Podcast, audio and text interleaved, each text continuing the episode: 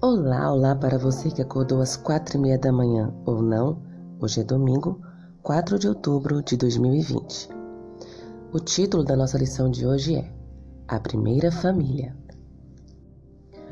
Não há muitos detalhes nas páginas iniciais das Escrituras acerca do tipo de educação familiar que ocorria nos primórdios da história da humanidade embora tenhamos a certeza de que a educação naquela época se dava na própria estrutura familiar.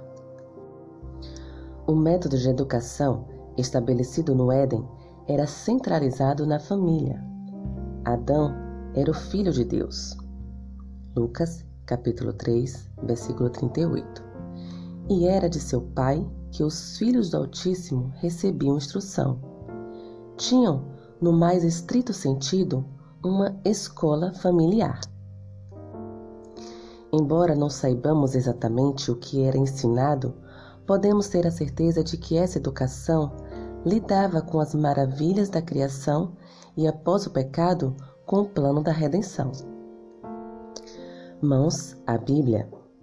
O que os textos a seguir ensinam e por que isso certamente deve ter sido parte da educação que Adão e Eva transmitiram a seus filhos. Gênesis capítulo 1 e capítulo 2. Gênesis capítulo 3, versículo 1 a 15. Segundo Coríntios capítulo 4, versículo 6. Lucas capítulo 10, versículo 27.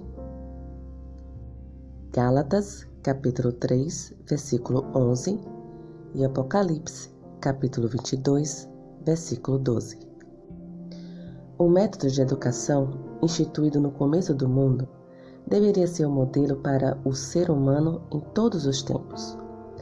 Como ilustração de seus princípios, foi estabelecida uma escola modelo no Éden, o lar de nossos primeiros pais.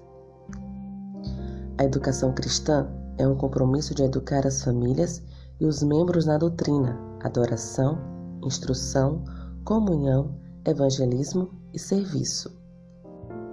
No lar, ministramos aos membros da família sobre o amor e as promessas de Deus.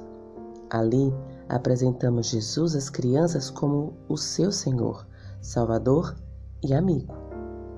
No lar, a Bíblia é preservada como a palavra de Deus. É na família que revelamos como é um relacionamento saudável com nosso Pai Celestial.